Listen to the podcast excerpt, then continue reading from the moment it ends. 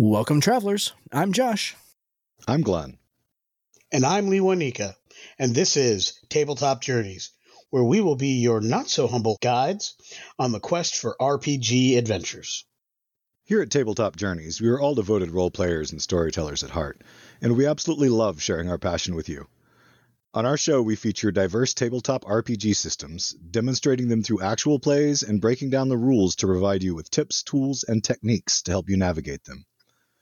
We also love bringing the content creators behind these games into the studio to give you a peek behind the curtain with relevant and insightful interviews. Let us help you get the most out of your story, no matter what game world or system you're playing. Because detailed settings, heroic characters, diverse NPCs, and a focus on story over rules can make any campaign legendary.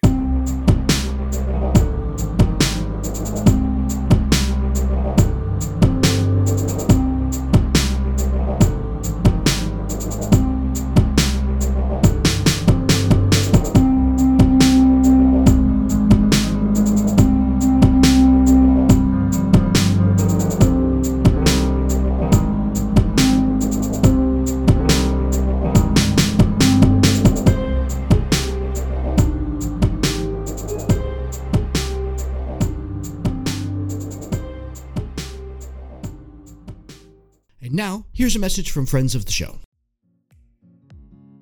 My name is Nick Perrin, and I'm an actor, writer, and game master. And on Tabletop, I talk with an expert game master every week to find out the best ways to run amazing games and tell epic stories. Looking to start DMing? Or maybe you've been a game master for a long time and want to spice up your table? Then this podcast is for you. Tabletop is released on Mondays wherever you get your podcasts. Welcome, everybody, to today's episode. So, we are going to be stepping behind the screen a little bit again and talking some Gamecraft tonight, where we're going to be talking about uh, sidekicks, and we're going to get into kind of how we're going to define those in a minute here. But before we dive into our episode proper, Mr. Miller, Mr. Myers, good evening. Nice to see you all. Hope things are well in your respective uh, wherever you happen to be. I know where you are, Leonika, but I have no idea where the hell you are, Glen. and I never know. So, so. That's because I'm sneaky. No, we're still we're still in Virginia, just a little outside of Virginia Beach, for about another two weeks, and we'll be headed towards Maryland, which should be a good time. Excellent. It's been a little bit warmer down here in Virginia than I'm quite used to this early in the year, so I might be crying a little bit and a little bit pink. it's okay. I'm still here. I'm ready. I'm excited. I want to talk about sidekicks. well, that was a I, I, terrible I will say Coach that. Uh, Boomer. yeah, That was terrible. I- that, That was, was that was awful. I, I will say that the that the allergies that you were dealing with, and then that Lou and Nico was dealing with last week, have now found their way to Maine. Oh my goodness! Today, the people that come to mow the lawn here at the house came by, and afterwards, it was like it was freaking snowing. All of the dandelion seeds, and it like floated for hours in the backyard. I was like, oh, this is not good. This is just gonna this is gonna kill me. This is awful. That's it was incredible number of, of, of dandelion seeds in our backyard today. It was Close Astounding. up all the windows, seal the doors, crank up the AC. yeah. I'm down in the basement, which is the coolest spot in the house, and even with the windows closed, even that didn't help. Miserable. Just Terrible. I got to tell you, there is a reason, as much as I love actually being outdoors, there's a reason why pretty much May through September, I'm not. And what you just mentioned is that reason. I like it does not react well with me. I'm not good in the heat, and I am absolutely not good. I had I literally the it was warm enough the last couple months that I had to update my inhaler a month early. That's how bad it was recently, and it almost took me out last week. However, I had plans. There was dice to be rolled. There were alien species for Star Trek crews to visit. And there are young students at a local high school that needed to learn how to play STA. Those are actually two separate events. And as a result of that, I persevered. I knocked it out of the park. I went and got all the all the antibiotics from the doc's office, fought off my ick, and came back with a thunder. did a learn to play at my local shop, Citadel Game Cellar. Had an absolute blast with a bunch of folks. Had some walk-ins. People very interested in the game, and it was grand fun. Learned a lot, which I will be talking about on the show and in various aspects. And if anybody wants to hit me up on online, I'll definitely let you know like the nuances I figured out because I've run the same starter adventure now three times, and I have learned a lot about the STA game just from running that same adventure three times with three different groups of people. Yeah. So there's some fantastic information that I picked up.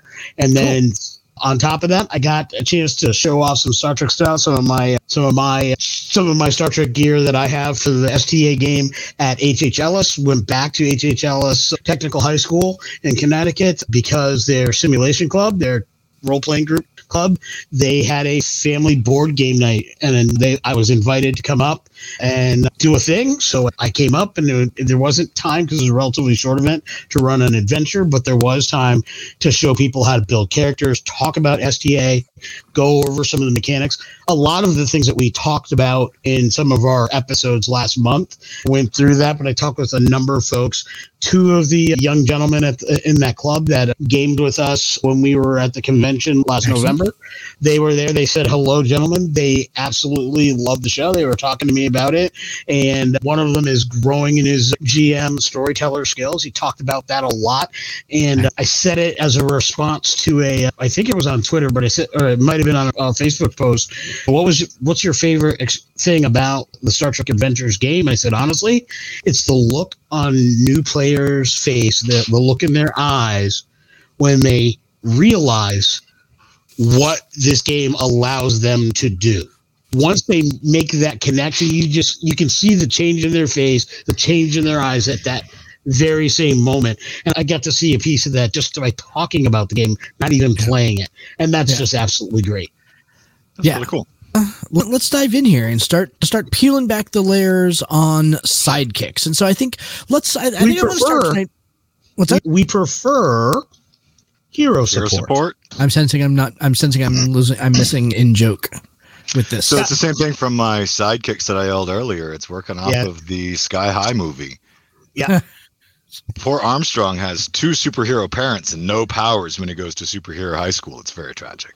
Yeah. And, I and I know the movie and- you're talking about. I have not seen that though. That's yeah. I know the movie. you're Kurt. Russell, and th- Yep. it's not even that he has two superhero parents. He has the ultimate. It's like the pinnacle. Yeah. parents. Yeah, like they, they are the superheroes. Everybody Yeah, else if like Superman like, and Wonder Woman got together, that's them. Fine. Hero support then. But I think you know to start a little bit here. Something that kind of occurred to me literally after we started recording is that I want to make sure that the three of us are talking about the same thing when we talk about our kind of perception of how sidekicks kind of fit into the game and everything like that. And and I'm going to go out on a limb, and if you're trying to get us all on the same page right now before we start, it's Yeah. late. I know it might be too late, but that's that's it is somewhat like herding cats. Once we hit the big blue button and it just rolls, like that's who knows what's going to happen. So I guess I so having the microphone though, I think I will start and just say that one of the big things that I'm going to draw a line between tonight is what is a sidekick and what is an NPC, and that the big difference for me is that an NPC is normally something that comes adventuring with you, versus a sidekick which is someone that you can designate to do things while you're off adventuring. And I feel like that's the dynamic between those two things. We can get into that a little bit more, especially you mentioned like Star Trek Adventures. I think that there's some things in there, but if you think about Star Trek Adventures, right? If you if I'm doing a prolonged task and I'm the chief of engineering, the engineering department, they're all sidekicks. They're all off camera, they're all doing their thing. We may interact a little bit, but they're off camera doing their thing while I'm off on the away mission saving so and so from a big bad. So that's how I look at what a sidekick is in scope. But I'm curious to go ahead and see if you guys agree with me or if you kind of look at them differently. Glen, what about you? Yeah. No, see you shaking I your head no, so, I, yeah. I definitely don't. I see where you're going, but uh, so for me, Sidekick automatically brings up things from my youth. It brings up Robin. All right. It brings up Superboy didn't actually work that way, but Well, I would actually argue that Robin was not a sidekick, but that's a separate issue. Fair. But he was at first when he was training. Right? All right, fair. Okay. All right. Okay. So to me, what makes the difference between an NPC and a sidekick?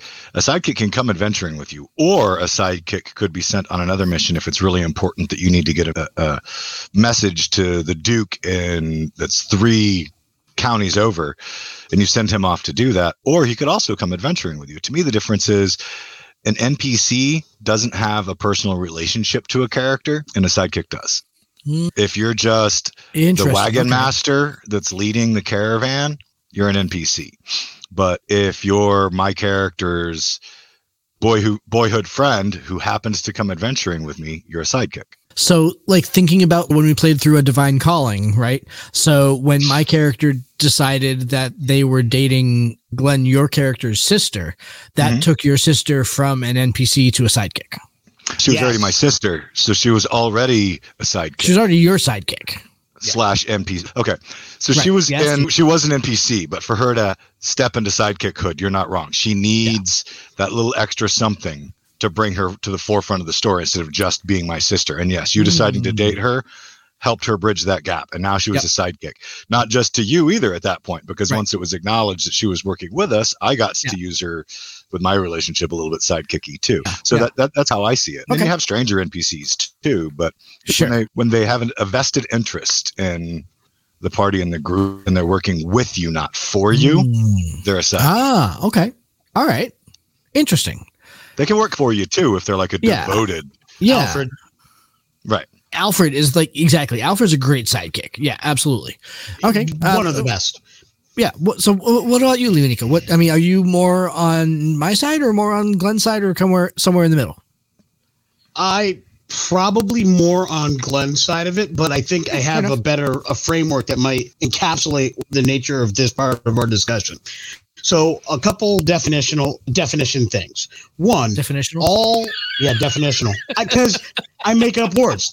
well, would Welcome you to define that one tabletop. for let's look that one up in the dictionary Yeah. let's get the definition of definition Oh, definitional. Definitional. Yeah. Welcome to Tabletop Journeys. Welcome, Yeah. travelers. I'm Lee Wanika, and I make up words.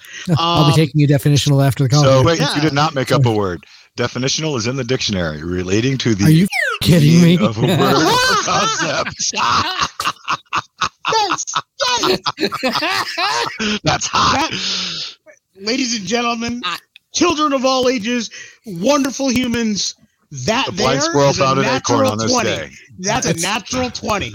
you know what? Um, yeah, that's. That. I, we drop the mic. I'm out. I, I told you earlier. I told you earlier in the week that I had the first time that I've ever given you this particular compliment because you told me how to pronounce something correctly, and now accidentally stumbled into a correct word. I don't. I. I, I don't even know the what I'm doing. squirrel here. finds an acorn once in a while Hey, some right. folks walk into greatness. A few of us trip into that bad boy. so anyway, let me let me stop laughing. Some definitionals, yeah. And give my thought here. I look at this as a matter of definitions. First of all, all sidekicks are NPCs, but not all NPCs are sidekicks. That's where I absolutely agree with Glen. That's where I think my definition kind of starts with. So a sidekick is a specific type of NPC. The type of NPC that it covers when you decide something moves from NPC to sidekick is based on the role they serve in your adventure, your story, or your campaign. So it's about that role. And Glen spoke to this. And even you danced around this as well. But so again, I'm going to try to add some framework to this.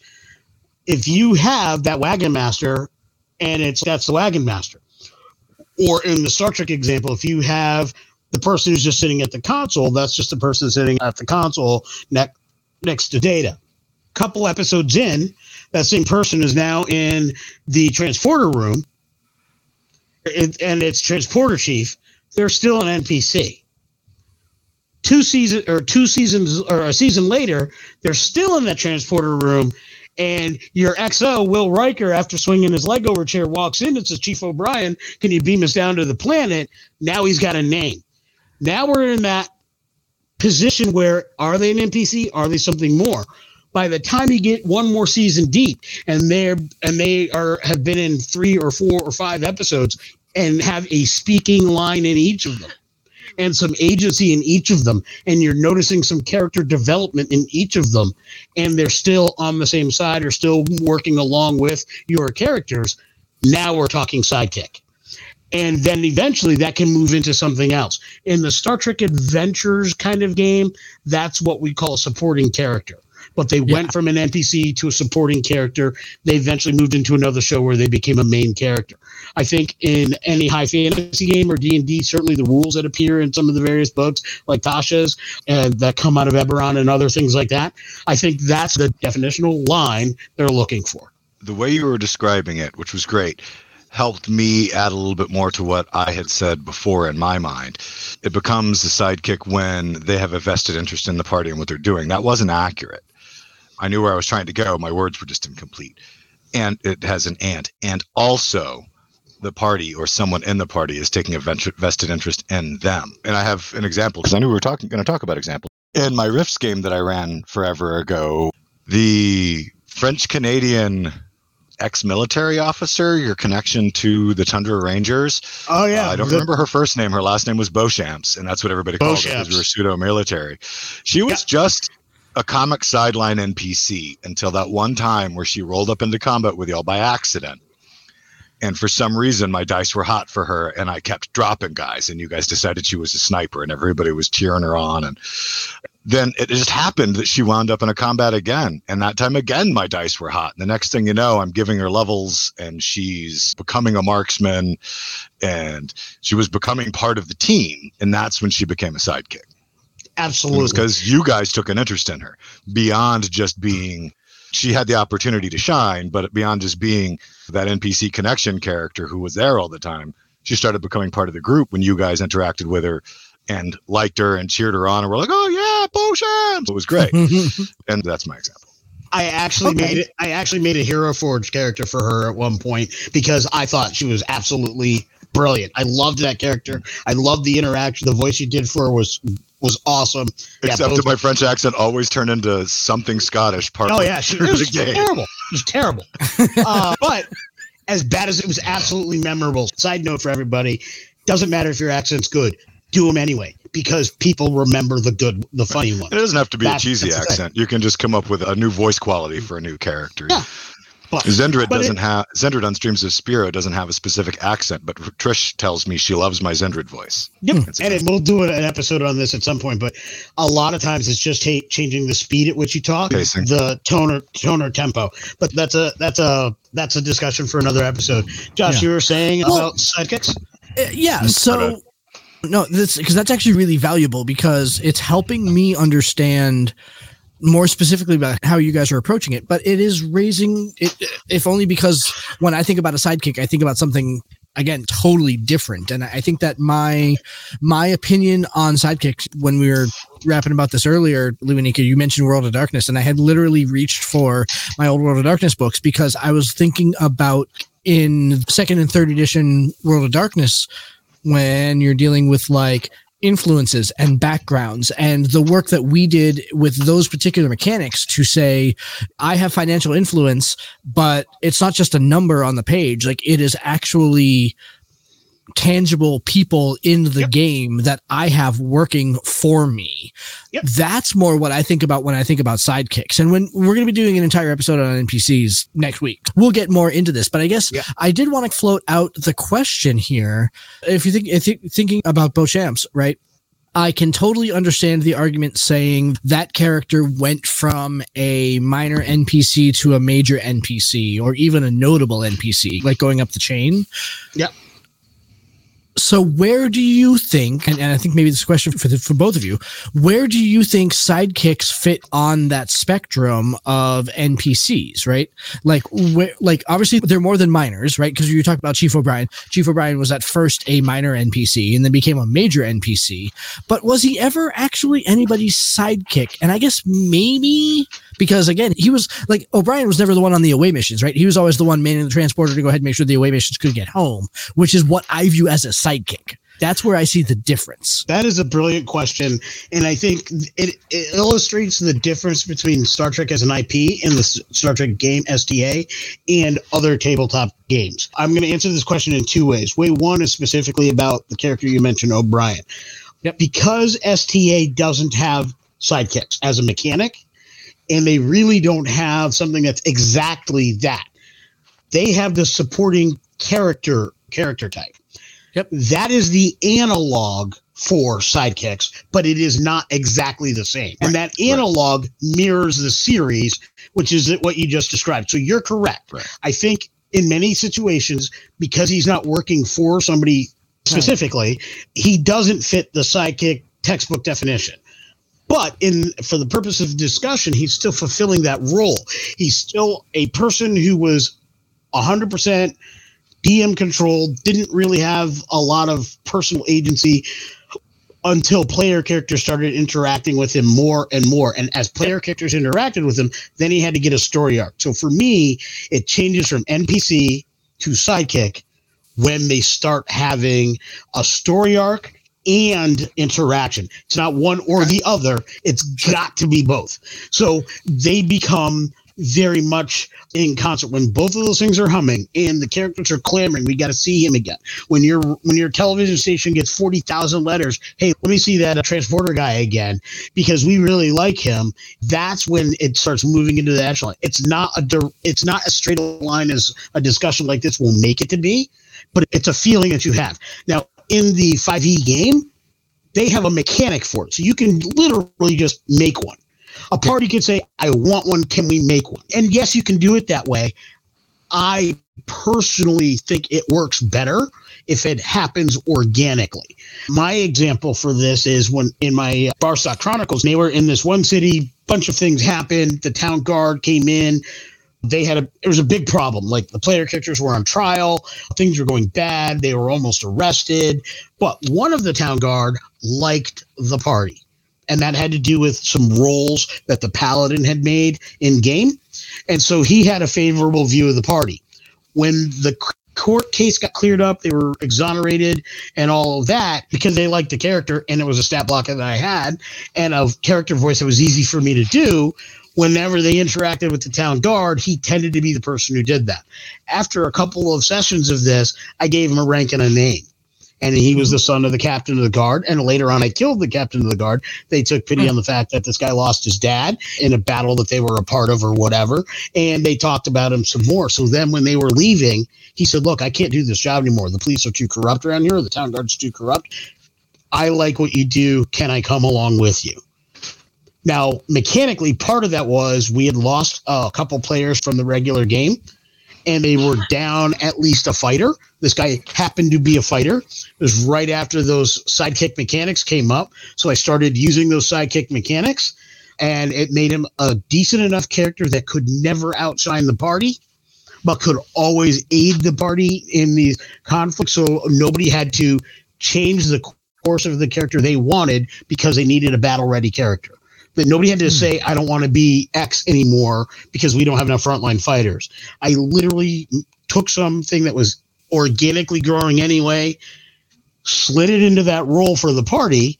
And later on, when the party no longer needed that role and they made some bad role playing decisions, that character left them and is now an adversary. So they had a sidekick who was with him for a long time, very Jason Todd. And then he's, and then at a later point in the game, he's, I'm out of there. And at some point, he's going to come back. There's no spoilers there or surprises. They're well aware that the mistakes they made are definitely coming back to bite them.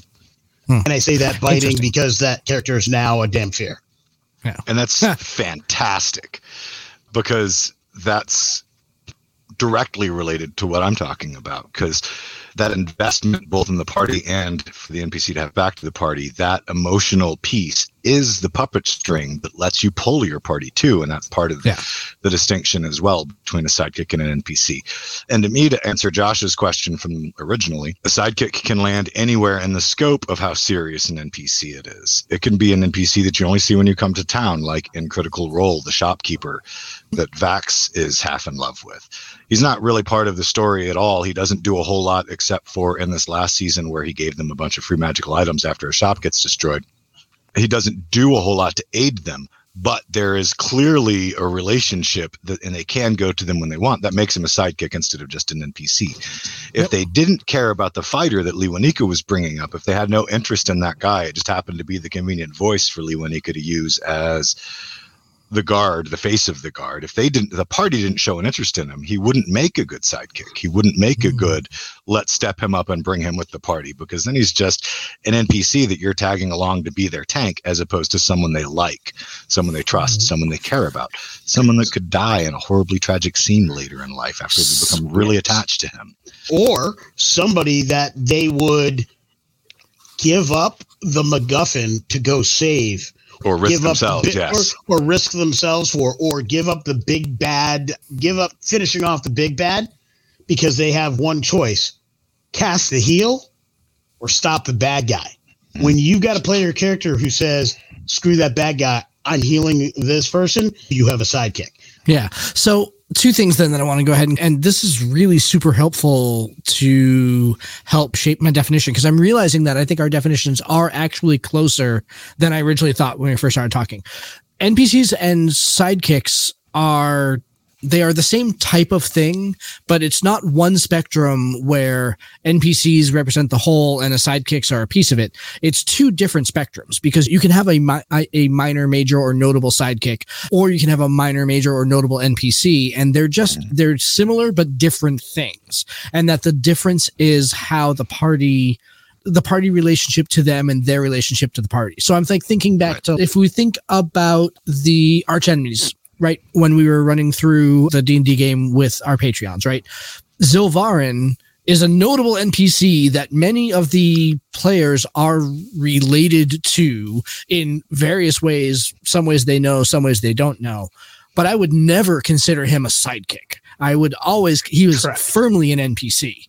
And I so mm-hmm. I, I think where where I was falling into is it's not that a sidekick is an elevated form of NPC. It's that NPCs and sidekicks are the same type of thing, and they have their own spectrums, and they're re- they're related. There's maybe some crossover, but it's not that one is either an NPC or a sidekick. They're, But your two are- NPCs that were bouncing around the Fey realms with the party were on were their very- way towards becoming sidekicks. People Very much cared about them. sidekicks, yeah, People didn't yeah. want them to go down. I would say when we were in the adventure where we started giving up attack, when we were in the amphitheater, Yep. and I forget the name of the one that was under the that was under Yeah, the she was under the stairs. stairs. Tyriana, Yes. yeah, yeah, and everybody was like breaking their necks to get to her, yeah, myself included. Yep. That was the moment that she stopped being an NPC and became being a just an sidekick. NPC, right? Yeah, Because Because otherwise- that- again, and, and it's the same situation. At the point you're giving up the mechanical, I have to stop this fight by beating the bad guy to Yep. save this NPC who's not a player character. Yeah. That's when you have that interaction that I'm talking about. That's when lightning hits the primordial soup and life is born. Yep. You know, So- that, that that's that's the genesis of that for me. Yeah. And so the first thing is that that's a realization that now I'm having that that I had thought going into this that they were one spectrum and it's really not one spectrum. It's two different spectrums and there is interaction between them, but they're distinct things that are very tightly related. Thing one.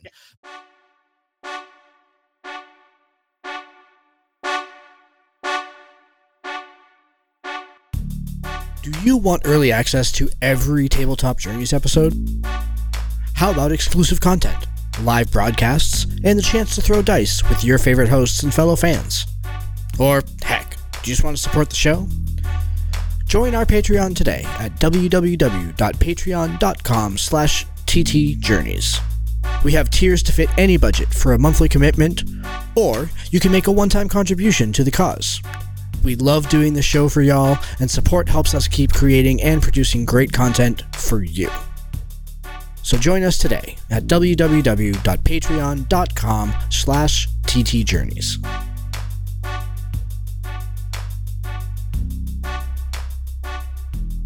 But thing two, and I think that all of us agree on this, is that to a larger extent than NPCs, sidekicks are fabulous fodder for storytellers. There are so many ways that once a party is invested in that way to take a character, to take a non-player character and really get emotionally invested, like Tyriana, where you were, you decided to go ahead and run into a dark cavern to go ahead and save her without knowing what it was that dragged her in there. That's just, it's just foolish. But because of the relationship that you had with her and because one of them had, I, think it was Seyfel, the other one that had already died at one point and come back and all that sort of stuff. So, you know, you guys were invested in making sure that these two stayed alive in a way that NPCs are not necessarily plot devices sidekicks are. And it's because you can go ahead and pull on those emotional strings that exactly the players have built to the sidekicks. And I think that that's fabulous. The example that I wrote down here, even using like my definition of sidekick, where it's like they're not coming adventuring with us, they're off doing other things while we're off doing the adventures. But the example that I had here is that your sidekick is spying on the local thieves guild. If they succeed, valuable intelligence. Isn't that fantastic?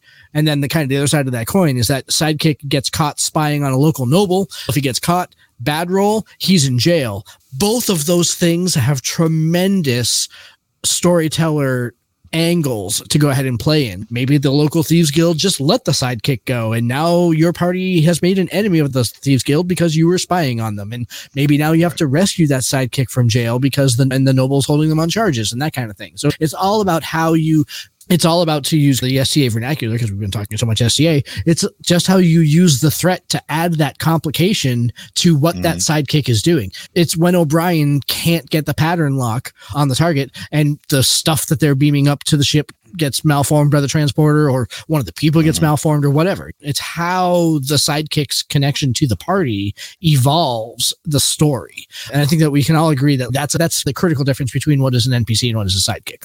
Absolutely. And if you have a character who, a player, is more accurate. And if you have a player who lives for the drama that you're going to create and the heartstrings you're going to tug on, you can create amazing scenes. yes, you are the example of this story yet again, Lewanika.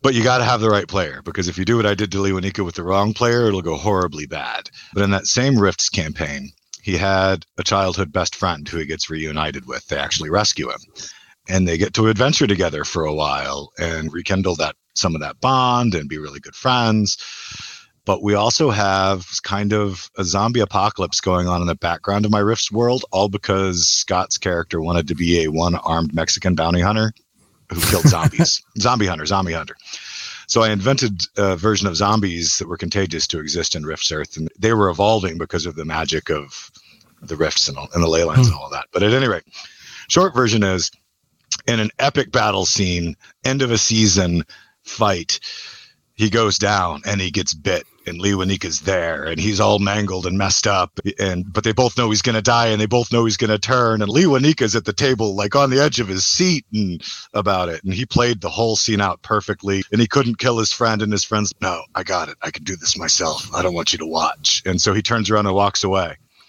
without ever knowing if he dies. And if the game had continued further than it did, he was going to come back as a zombie boss because Lewanika didn't make sure he was down. Sure, It would have been yeah. fantastic, but the, the scene was epic and heartbreaking, and yeah, it was it was game making. It was great.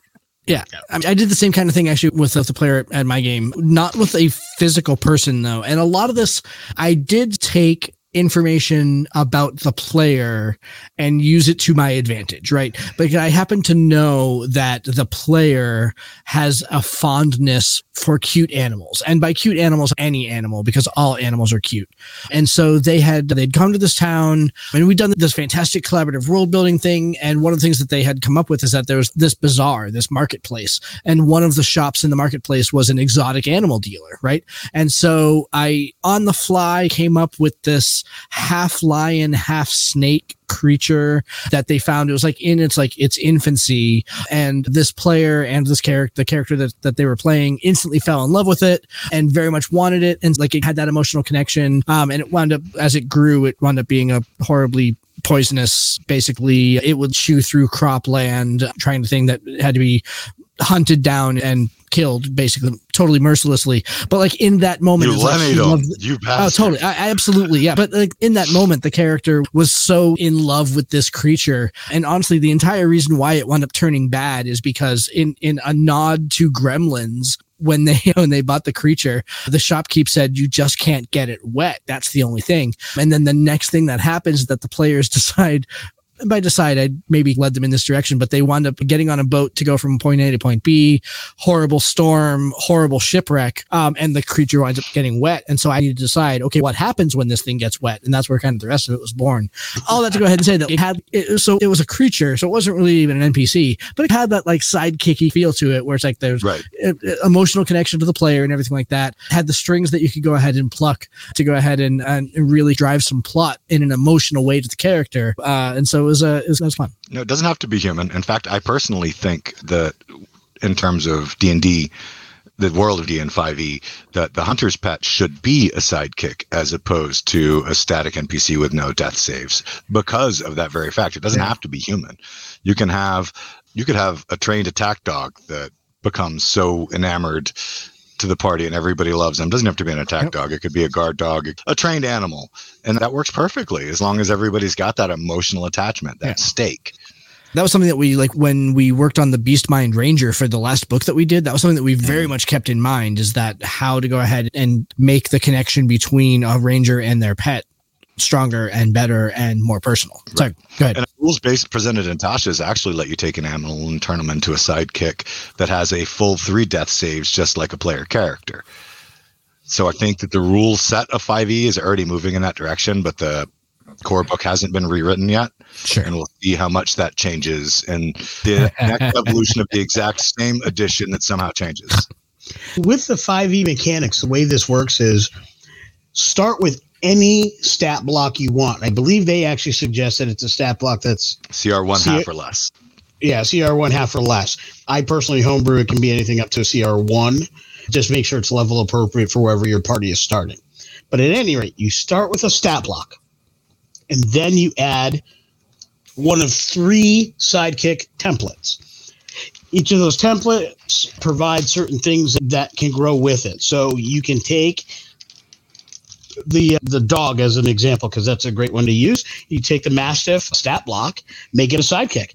Pick one of those templates which basically determine what this job's role for you as a as the party on for. If you want it to be more of a warrior role, there's a template that would cover that. If you want it to be more like uh, the Saint Bernard with the with the little uh, quart of liquid of brandy on it around and it runs around helping you in some ways, you could choose a template for that.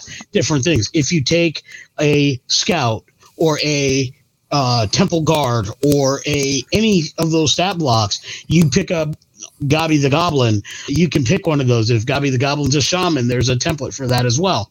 So you take whatever stat block you want, you take whatever template goes with that, mash those together.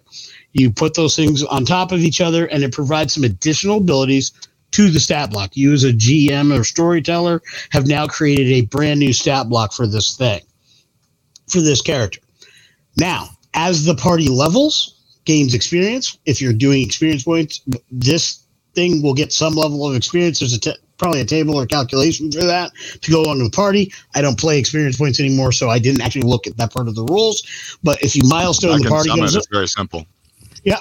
Every time they lo- every time the party levels, on average, the sidekick levels. It's, that's the way it's written. That's it. yeah, at the end of the day, it should work very similar to, regardless of where the sidekick starts in comparison to the party, as the party levels they are. So if the party picks up a sidekick, they're fifth level. When they become six, the sidekick now gets one level of one new level of sidekick, right? So they continue to level with them. That gives them new hit points. It do- provides other bonuses. It eventually gives them certain features, depending on that template you choose, and it grows with the party, so it stays commensurate to the party. And because you can use any stat block, you can get the type of sidekick you would like. So I think it's a brilliant mechanic. A sidekick works really great if you want to do something along the lines similar to what they did in third edition, like you get followers. If you mm-hmm. wanted to bring that into 5e, as opposed to having to come up with a whole new character class or thing, you could basically use the sidekick for the leader of your of your follower army. So it could be I own a household. My sidekick is my seneschal, my Alfred, if you will, and he runs the rest of the staff, right? So you may have a, a, a keep that has a bunch of warriors, but the leader of those warriors is this, is this sidekick, and that's a way to express this idea. And I think it's a hmm. really strong mechanic. My only gripe with WotC on this mechanic is one, wasn't as well supported as they should have or could have gone with this. They could have made feats and other features specifically geared towards sidekicks so that you had right. things that were cool for sidekicks to get and they really didn't. The other thing that they didn't do is they never fully supported this digitally. And I think the reason why it was probably not as well adopted despite being well regarded was because at no point and to date can you build a sidekick easily in D&D Beyond. You cannot go to D&D Beyond, generate a sidekick. Yes, you can manually make it, and then yes, you can create a stat block and build that into that, but that's not very user friendly. It doesn't allow you to level it up easily. You literally have to create a new stat block every time they level up. That none of that's easy. If they had built the tools to support the mechanic they created, I guarantee you it would have been better adopted because I as a GM actually held off almost six months put, bringing them into the game because I was waiting for the tool to be there so I didn't have to reinvent the wheel. When I realized it wasn't going to be there, I just reinvented the wheel and got very frustrated with them and basically set up a timer to remind them in the DBN forums once a month, once every couple of months. Hey, when are you going to do this? Before they finally said, we're never going to do it. They actually said that they're never going to do it. So I want to go ahead and talk about another game system and how they handle sidekicks. And it's not a system that we talk about a lot, but since you're talking about D and I figured let's talk about what else, how what other game systems kind of support the sidekicks here. And this comes from the Fate system, which again is not a system that we talk about very often. It's a fabulous system that we really should talk about more, but that's a separate issue altogether. But they have a really interesting way of handling sidekicks in terms of how they define them and what their usage is. They mm. draw a line in the same mechanic between sidekicks and allies. And basically, the definition is that a sidekick is a person. It's Alfred, um, it's Dr. Watson, it's something like that. It, Chief O'Brien is a sidekick versus allies, which are groups of trained individuals that are based on your history with a particular organization, right? So if you are playing a FBI agent, who can call in backup. Uh, and that backup is a SWAT team. It's a five member SWAT team, right? That SWAT team operates like its own thing as a group of allies. The other example that I was using when we were talking about STA earlier is that if I'm the engineering chief, or if even I'm just like a I'm the shift leader or whatever like that, and I'm going to have the engineering team retune the the engines, right? Or run a level one diagnostic or whatever. The engineering team functioning as a whole are allies, right? So I can direct them and they can go ahead and do their thing as a whole. And there are benefits behind be, between being an ally versus just having a sidekick or, or, not even just having a sidekick, but there are pluses and minuses to both options, right? Allies tend to be a little okay. bit more diverse where sidekicks tend to be a little bit more powerful. But I wanted to know what your take was on like the, that kind of, de- that kind of change. And I don't know what you think about that mechanic. So I've not played the Fate system myself all that often. I think we had one time where we delved into it a little bit, but not much. So I don't have a great level of experience to talk on it specifically. But as far as the way in which they define it, it's not terribly dissimilar to how I define the difference between NPC sidekick, right? It is when they're nameless, faceless, when they're just doing a job or what have you, they are in your case, ally, in the case of fate, allies. When they have a name and they have a relationship and they're doing things and they they have their some of their own agency or what have you, and they are more of a fully realized character than a group of characters. That's when yeah. they become sidekicks. So yeah, that's really that, the difference. That allies are a group of people. It's not just one. Right. You can't have a single ally. Allies are a group of people. So and, one could and, almost and, say an ally and, or a sidekick and a faction. Yep. One can make that, yep. that you're aligned with. Yep. One, one can make that, dis- that distinction. I think of how that expresses itself in, and I go back to television because I love television. I'm a big fan of NCIS, right? So whenever NCIS is doing a thing, it's always about that team of investigators. They're going to stop the bad guy. They identify where the bad guy is. They're about to breach a house or whatever. You always have t- at least two of your agents that are breaching. You have one of your agents on the backside, but there's this group of people called the React team that are there. They actually have the big handy thing. They hit the door. You'll see them with their helmets on. And that's a great way to think about it. When you see that group of guys on a television show, they all have their helmets on. You can barely see their face. And other than breach, breach, breach, you don't hear any of them talk. Right, right. Those are allies. I have another great example because just because my wife and I have been watching a lot of CSI lately. So you have all your named characters in CSI, right? All like the CSI agents, but all of the sheriffs that they work with and around, they're allies. That's a group of allies. And yep. some of them you know a little bit about, and some of them they have like unique connections to. So maybe some of them approach the level of sidekicks, but for the most part, the entirety of the Las Vegas Sheriff's Department in CSI is a group of allies that they can just pull from as they need. Yeah. Yeah. Yeah. That's a pretty good way to look at it. And that is a nice distinction and mechanic to specify the difference between them. It, it happens organically just because it's hard to put as much individual connection and attachment to an organization as it is single person. And that's another difference in how they can be used because you may have some emotional attachment to a group of allies, but it's not going to be the same as to that one guy that you know his name and you hang out with him every day. Yeah. Bringing us back to Star Trek Adventures, because it's such a player centric and narrative centric game, you don't have the mechanics in the same way as you have in 5e or even the Fate system. What Star Trek Adventures does to cover that same story ground is allow player characters to fill those roles as need be. So that's where you have supporting characters. And the idea with the game is a play you go to the planet, the security team are not all the player characters need to go to the planet. A couple of the player characters they may not have a job that is required on that away team mission. So they can play the security guys so everybody's in the scene every player is in the scene, but not every main character is in the scene. In those situations, they make up a supporting character that can be made very quickly or even on the fly, if not in advance. And so they might play the same security guy or a person. They could do that once or twice. And if they visit them three or four times, there are mechanics within the game where these characters advance in so much as Star Trek Adventures characters advance. And they can eventually get better. They can move into that notable NPC range and still be supporting characters. They may have bigger impact. And in the event that another a player character passes, they can pick up one of the supporting characters that are that's on board and elevate to that position. So if you've got five security people or 20 security people, you keep revisiting the same two or three security people on away missions and whatnot. Your security officer passes away, that character dies on some adventure one of these three becomes the front runner to take over the job. And I hmm. think that's a really nice mechanic. And again, covers the same ground, but it's a different way to mechanically express that in the game. And it definitely yeah. fits STA much better because it's not so number crunchy. There are no levels per se. It doesn't yeah. advance in the same way as a sidekick and 5e would. Yeah.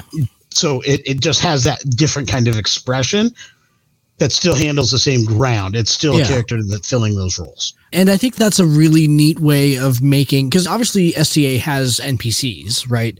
But the NPCs tend to be really light mechanically, right? They really don't, at least they can be. They can be pretty light mechanically. You don't really have to worry about the same things that you worry about, have to worry about with a player character. And so using that additional character that you draw up is a way of taking like an NPC template, but giving it a little bit of a bump mechanically to go ahead and let it do some cool things and therefore make it a little bit more fun to play because of the episodic nature of STA, right? Where it's like if if the XO of the ship is off doing somewhere and the player that plays the XO is there to play, then it's a it's something for them to go ahead and and break out when their character may not be available for that particular episode. Which is a fantastic mechanic. It's one of my favorite ones in the innovation that is STA. And part of the reason that game comes up so much is because it's such a step away from a lot of the other games we've learned previously where it was more linear crunching mechanic as opposed to set up to have cutscenes and fade to blacks and like an episode would. And that episodic nature and the way that they set it up so that everyone can always be included is part of what makes that great that game so great. Yeah. Okay. I was thinking before we close out that we can definitely give our listeners a, a, a, little something for the road. Maybe each of us come up with one nice tip regarding this conversation to better either use sidekicks from a player perspective or create and or use them from a GM perspective. So they have at least like three things they can leave this conversation with and say, I'm gonna, I have the ability to implement this in my games yeah. tonight. So I would say one of the things that folks could take away, and the number one thing from a player perspective, and Glen has listed a couple times where it's happened for me, is this engage with your NPCs. And whether your GM or storyteller is using mechanics or not, they will effectively become sidekicks anyway.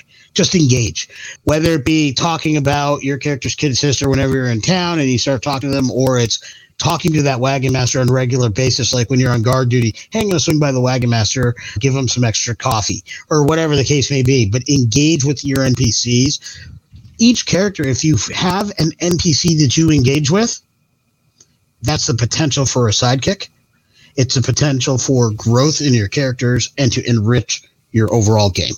Yeah. Just to go ahead and build on that, I think the best way that a storyteller can respond to that, that if your players are going through the time and the investment to interact with your NPCs, then make sure as a storyteller that you're paying your players back for that investment. Make sure you pluck on those emotional strings a little bit. Make sure that you do your part to go ahead and strengthen those relationships and enhance the round out those NPCs so that they have more depth. When you're talking to the wagon master and they're asking about the wagon master's family, make sure you let them know about the the wife at home and the the kid that has polio and the, all the things like that go along with that, right? You make sure that you fill those out and don't be afraid. Again, like we said earlier, don't be afraid to use them as fodder to go ahead and advance your plot along. You can always go ahead and come up with a plot device. You can always go ahead and come up with a plot that your players are going to find interesting. But when you make that plot affect someone that they have spent time talking to or getting to know or investing in, it just makes the plot feel more real and rounder, and that will reap benefits to your players. Nice. For my tidbit, I would say to pay attention to how your players interact with your sidekicks and NPCs and use that to help you develop those characters organically and help them come to life and flesh them out and make them more real. And that doesn't just mean in terms of a quick conversation or what have you, but as an example, if you have a character who sends their sidekick off on a mission to spy on the theme, the thieves guild, like the example we gave earlier, even if they weren't already specifically going in a thiefly direction, their current mission and what they're doing is going to impact them in some fashion, whether it means they pick up more thiefly skills or say they get caught and things now go really poor, poorly for them. They could have a complete aversion now to all things stealthy and spy and want nothing to do with that kind of mission again. Their experiences should help develop them and your party's reacting to how their missions went and what happened to them. All of that's going to help bring them to life. It's going to help breathe more life into the whole thing, make the emotional heartstrings just a little bit more firmly attached. And it'll help make those sidekicks step out of the realm of just normal, ordinary Joe Schmo who hangs out at camp and I like him to somebody truly legendary.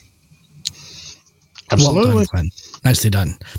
All right, everybody. Thank you very much for listening. Let's see what we got coming up next week on the channel. So on Tuesday, we are going to be continuing our actual play. We should be wrapping up our playthrough of the starter set here, and then we'll be getting into the the uh, the mission arc proper of Star Trek Preservations. So make sure you check out the our actual play stuff on Tuesday for that. And then next Friday on the show, we're going to bring you another state of the table because news just keeps on coming out of all these major publishers in the wake of the Dungeons and Dragons OGL crisis from the beginning of the year here. So we're going to dive into the Tales of the Valiant Kickstarter, which has already launched. Uh, by the uh, and then we're going to dive into uh, some of the information and controversy coming out of the Critical Role Camp about their role playing game, and we're going to dive into Pathfinder 2's changes a little bit as they put details on their departure from a game based on the Wizards of the Coast OGL. So yeah, it'd be a good time. All that to go ahead and say, hope that you enjoyed this uh, episode. We want to hear in the comments, how do you use sidekicks in your game? Are you more like me, where you're using sidekicks as those uh, people doing tasks away from the adventuring party themselves?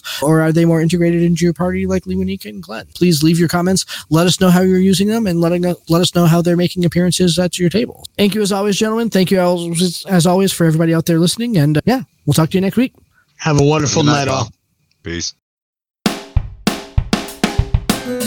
Thank you for joining us. This has been Tabletop Journeys. We would love to hear your feedback on our show today.